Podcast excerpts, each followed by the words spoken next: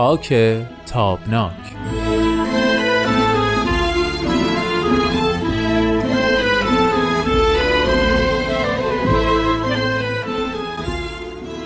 دوستای خوبم همراهان صمیمی وقت شما بخیر. من هومن عبدی به اتفاق دوست و همراه همیشگی برنامه امید فراهانی عزیز. به شما خوش آمد میگیم و ازتون دعوت می‌کنیم که شنونده برنامه امروز ما باشید.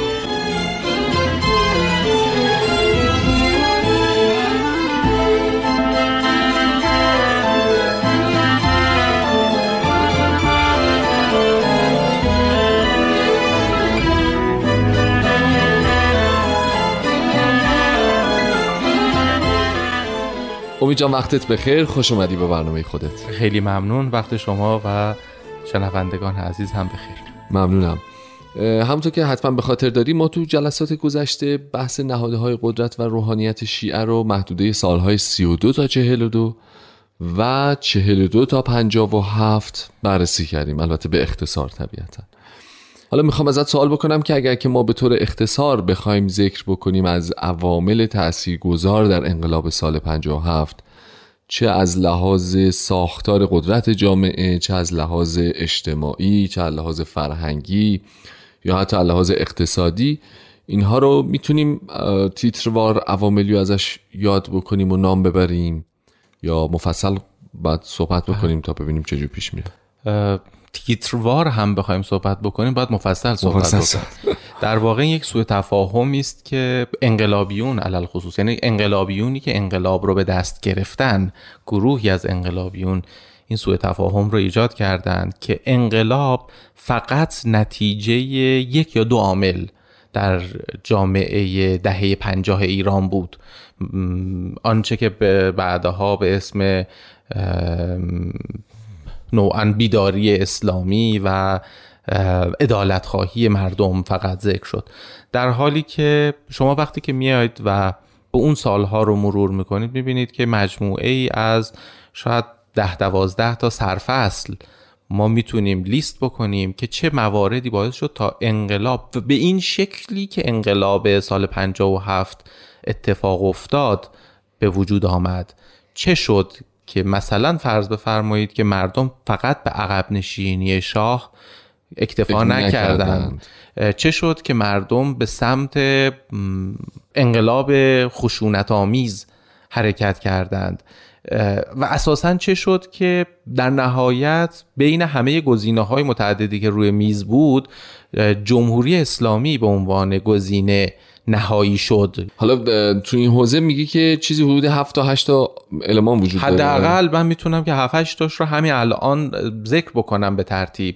هرچند که ترجیح میدم که در طی بحث ها آهسته آهسته هر کدومش رو باز بکنیم و راجبش اگر فرصت داریم صحبت بکنیم. و اگه صلاح می‌دونیم حداقل عناوینش رو با هم مرور بکنیم و اعتراف می‌کنم که من همینجا یادداشت بکنم که بعدا چیزی از زیر دستمون در نره. تا بعد ببینیم حالا به ترتیب از کجا شروع می‌کنیم. بسیار خب من همینجوری سرانگشتی و فعل بداهه مواردی که به ذهنم می‌رسه رو میگم. شاید مخصوصا می‌خواستم از زیرش درم که اگر چیزی جا افتاد بعدا بتونیم که کم و زیادش بکنیم. حالا خیلی ممنون که در نمیری ولی اگه بعدا چیزی به ذهنمون رسید خب حتما اضافه می‌کنیم. بسیار خب ببینید اولین چیزی که به ذهن من می‌رسه مسئله اقتصاد نفت هست. که زمینه تحول جدی رو به وجود آورد و برخلاف اون چیزی که به نظر می‌رسه به نظر من رشد انفجاری قیمت نفت درسته. و طبعات اقتصادی که به بار آورد یکی از زمین های اصلی بروز انقلاب بود. پس یکیش میشه قضیه اقتصادی ما به خصوص بله. تو دهه ببینید قضیه من به طور اعم نمیگم اقتصاد دهه 50 چون مثلا فرض بفرمایید که به واسطه اهمیت من بحث فساد اقتصادی که ممکنه که در به طبع این تحولات مثلا رشد قیمت نفت به وجود اومده رو بخوایم جدا بکنیم به عنوان یک موضوع جداگانه ای که اون هم بحث اقتصادی است. بحث دیگری که به عنوان یک سرفصل باید بهش توجه بکنیم مسئله روشنفکری و پروژه روشنفکری و البته روشنفکری از غرب میاد و طبعا غرب زدگی یا غرب کرایی و تقابل هایی که از لحاظ فرهنگی در جامعه ایران به وجود میاره. این هم سرفصل دیگری است که خیلی سرفصل مهم و خیلی سرفصل. مهمی است و در واقع جامعه ایران رو از لحاظ فکری دو یا چند پاره می‌کنه. بله. یعنی ما گروهی رو داریم که روشنفکر هستن روشنفکران غربی هستن. گروه دیگری رو می‌بینیم که در برابر اینها مذهبیون هستن که سنتگرا میشن. گروه دیگری باز جبهه جدیدی به- باز میشه به اسم روشنفکران مذهبی. و گروه دیگرتری باز می‌شود به اسم سوسیالیست های چپ. که اونها هم باز روشنفکر هستن اما پایگاه روشنفکریشون با پایگاه روشنفکری غرب یا غربگرایانی که در ایران کم هم نیستن متفاوته. و هر کدوم از اینها رو باید جداگانه راجع بهشون صحبت کرد. خب این تفکر چپ که گفتی یه جورایی انقدر به نظرم سایش سنگینه و انقدر تو ابعاد مختلف یعنی هم تو زندگی فرهنگی هم اجتماعی هم یه جورایی اقتصادی اون سالها تاثیرگذار بوده. شاید خودش اصلا به عنوان یک نماد به عنوان در مثال. واقع تفکر چپ خیلی ساده. راه حلی که پیش پای اجتماع می‌گذاره برای تغییر مشکلات انقلابه چگواراییه آها. و این چیزیه که شما حتی در گروه های اولترا اسلامی هم این گرایش انقلابی انقلاب مسلحانه رو زیاد می‌بینید و این تحت تاثیر سیطره تفکر چپه. قبول. یعنی ما می‌تونیم به عنوان عامل تاثیرگذار الان. راجعش صحبت بکنیم و بحث بکنیم. حتما حتما. هرچند که ببینید سرفصل های دیگری رو هم ما باید باز بکنیم که حالا من فقط مثلا فرض بفرمایید که تحقیری که اعراب در جنگ با اسرائیل براشون پیش میاد و ضدیت با اسرائیل به عنوان بله. یک پروژه دینی یک وظیفه دینی برای مسلمین شناخته میشه یا مثلا فرض بفرمایید جریانی که دوره قاجار راجع بهش هم اشاراتی داشتیم و امروز شدید شده به عنوان ضدیت با دیگری. دایجان ناپل اونی که آقا همه چیز این مملکت در دست قدرت هایی است که دارن. مثل عروسک های خیمه شبازی این جامعه رو میگردن. و ما باید که این نخها رو ببریم. یا مثلا فرض بفرمایید. آره ضدیت با استعمار در حد دایجان ناپل. اونگونه ای.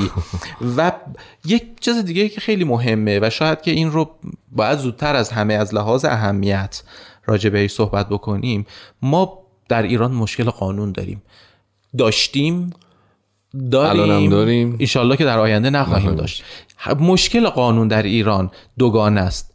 هم قوانین تبعیض‌آمیز داریم. خب. یعنی همون قانون اساسی مشروطه.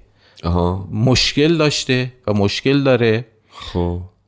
و این ما مشکل یعنی در دهه 50 انقدر تاثیرگذار بوده نشون که میده. بله. یکی از ارکان یعنی انقلاب ببینید ما باشه. قانون اساسی مشروطه مبتنی بر تبعیضه و این تبعیض. دوگانگی خودش رو بالاخره در سال 57 پ- در- به اوج می‌رسه ولی در دهه چهل وجود داره در دهه 50 هم همینطور. مشکل دیگری که ما در مسئله قانون داریم اینه که در جاهایی هم که ما قوانین داریم قوانین اجرا نمیشن. پس این در واقع خود قانون و مشکلات ناشی از قانون هم یکی یک از سرفصله که باعث. انقلاب میشه. درسته. ما این بحثی رو تو جلسه پیش داشتیم تا جلسه پیش داشتیم و حالا به سبب بحثی که داره پیش میره یه مقدار مسکوت مونده. اونم نهادهای قدرت و بنیادگرا مثل نهادهای مذهبی شیعه است. آیا رادیکالیسم اسلامی یا نهادهای تندروی اسلامی رو هم ما می‌تونیم جزو این جریان های تاثیرگذار در دهه 50 بهش نگاه کنیم؟ به طور واضحتر می‌خوام بگم که بنیادگرایی دینی. بنیادگرایی دینی که آره. خیلی جالبه. با کمال تعجب شما حاصل پروژه تفکر پست مدرن خب. در از دهه 60 به این طرف دوگانه است در اندیشه دینی. هم پلورالیسم رو به بار میاره هم فاندامنتالیسم رو به بار میاره. هم تفکر پست مدرن سمرش کسرتگرایی دینیه. خب. که خب اینو ما باهاش بیشتر آشناییم. اما چیزی که کمتر آشناییم و بعد راجع بهش صحبت کنیم اینه که چطور تفکر پست مدرن ما رو به نوعی جبهه بنیادگرایی میرسونه که به طرز حیرت انگیزی اولین بار در ایران به قدرت می‌رسه. بعد شما می‌بینید که در تمام کشورهای منطقه و حتی خارج از منطقه هم خودش رو نشون میده علل خصوص در کشورهای اسلامی. بسیار خب به نظر مثل لیستمون انقدر پروپیمون شده که شاید تا همینجا کفایت بکنه. حالا به قول تو اگر چیز جدیدی به ذهنمون رسید لابلای بحثا بهش اضافه می‌کنیم. بسیار.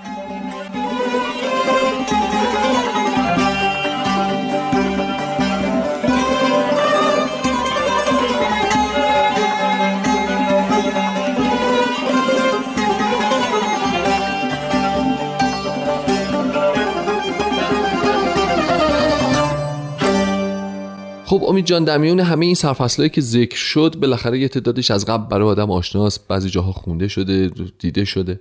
اعتراف می‌کنم که اون مطلبی که عنوان کردی در مورد ضعف قانون برام خیلی جالب و جذاب بود. اصلا نه تا حالا شنیده بودم نه به فکرم رسیده بود. موافقی از اون بحث قانون شروع بکنیم؟ کارمون رو؟ حتما حتما. سلامت باش یه اشاره کردی که قانون ما از دوران مشروطیت نقائصی داشته و تبعیضهایی درش وجود داره. بله. میشه به اختصار مثلا یکی دوتا مثال زد؟ بله حتما. ممنون میشم. اگه این کار بکنید یک دو این که برام جالب شد که این تبعیضها در مورد چه کسانی بوده که حالا تاثیرش تو انقلاب سال 57 آیا از جانب همونها بروز پیدا کرده یا نه؟ ببینید اه، تبعیضهای قانون اولا بر اساس سلسله مراتب قانونه. ببینید شما در یک سازمان قانون در یک کشور قوانین و بخشنامه های جز دارید. بله.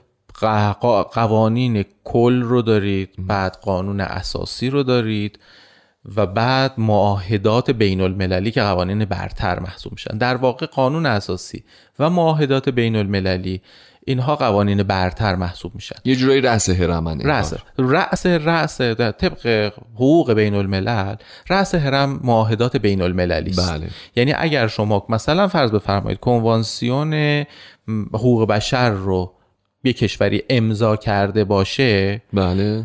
و اگر مثلا یک بخشنامه مقایر با حقوق بشر داشته باشه نمی‌تونه به اون بخشنامه استناد. بکنه. درسته. در واقع در یک دادگاه اه، وکیل می‌تونه به اون کنوانسیون برتر در واقع استناد بکنه. و اون قانون رو مغایر قانون اساسی یا قوانین برتر بشماره و ملغاش بکنه. درست. خب در حالی که در ایران این مقابله ها همیشه تبعیض آمیزن یعنی شما چه در زمان دوران حکومت پهلوی و چه در زمان دوران حکومت جمهوری اسلامی کم و زیاد داره. ولی در هر حال در هر, در هر دو دوره ما با این تبعیض ها روبرویم خب درست. ببین ما الان محدوده زمانی رو داریم بررسی می‌کنیم که آخر آخرش می‌رسه به انقلاب 57 بله. با توجه به سطح سواد عمومی و اطلاع رسانی عمومی که اون زمان تقریبا میشه گفت نزدیک به صفر بوده این چه مشکلی بین آهاد مردم ایجاد می‌کرده که احساس بکنن حالا ما یه بخشنامه ای داریم که در تناقض با قوانین. نه نه ببین بخ... بحث بخشنامه نیست. بحث آهاد ملت هم نیست. آها. اتفاقا بحث اینجا بحث روشنفکرها بحث تحصیل کرده ها و بحث خاص رو گروه های. خاصه. بله. یعنی کسانی از قانون سر... کسانی از قانون سر در میارن و متوجه تبعیض میشن. ببینید شما قانون اساسی مشروطه اه، موقعی که داره تدوین میشه کسانی که دارن این قانون رو تدوین می‌کنن متوجه یک نکته میشن. و این هستش که اگر به این قانون رنگ مذهبی ندن خب. نمی‌تونن حمایت نهاد. قدرتمند روحانیت شیعه رو به دست بیارن. بنابراین اولویت های تبعیض‌آمیزی برای روحانیت شیعه در قانون اساسی مشروطه دیده میشه؟ دیده میشه. فقط برای روحانیت شیعه دقیقا برای ببینید همون جریانی که شما امروز به اسم مجلس خبرگان ببخشید شورای نگهبان آها. آره شورای نگهبان در قانون اساسی ایران وجود داره نطفش در قانون اساسی مشروط است یعنی مشروطه مشروعه آها. یعنی همین یعنی سری آدما میشینن قانون تدوین می‌کنن. بعد پنج تا مجتهد باید اینها رو نگاه بکنن که با شهر مغایرت نداشته نداشته باشه. اگر این کارو نمی‌کردن نمی‌تونم الان ایراد بگیرم که چرا این کارو کردن. اما این بار ویژه‌ای که برای روحانیت در نظر گرفته شد نوعی سهم به وجود آورد که این سهم در واقع در سال 57 خودش رو نشون داد که آقا نه ما اینقدر بستمون نیستا پس چطور خود این نهاد میاد سال 42 بر علیه یه قانون مشابهی مثل مثلا کاپیتالاسیون اعتراض می‌کنه؟ برای اینکه حق خودش می‌دونه اینو. و حق خودش می‌دونه یا. سهمش رو کم می‌دونه؟ و این حداقل حق خودش می‌دونه از یک طرف. از طرف دیگه فل واقع باید بگم که در یک مقاطع این در قانون هست اما رعایت نمیشه و این خودش جیغ و داد یه سری از زیحقا رو- زیحقها رو در میاره. خب ببخشید امید جان میان صحبتت. یک آقای اونجا داره همینطوری بالا پایین میپره مثل یویو که تهیه کننده برنامه است. اشاره می‌کنه وقت نداریم. من فکر می‌کردم که می‌رسیم قانون رو این جلسه تمام بکنیم. ولی ما باید قانون تهیه کننده رو رعایت کنیم. باید رعایت بکنیم متاسفانه. نتونستیم تمامش بکنیم. میمونه برای جلسه آینده. بسیار. اگه اجازه. ما همینجا گرچه وسط بحث بود. بحث رو قطع می‌کنیم به دلیل زیغ وقت و ادامهش رو به هفته آینده موکول می‌کنیم. بسیار. دوستای خوبم خیلی ممنون که با برنامه ما همراه بودید. لطفا با آدرس پیام اتباهای نظرات خودتون رو با ما در میون بگذارید. تا هفته آینده خدا نگهدار.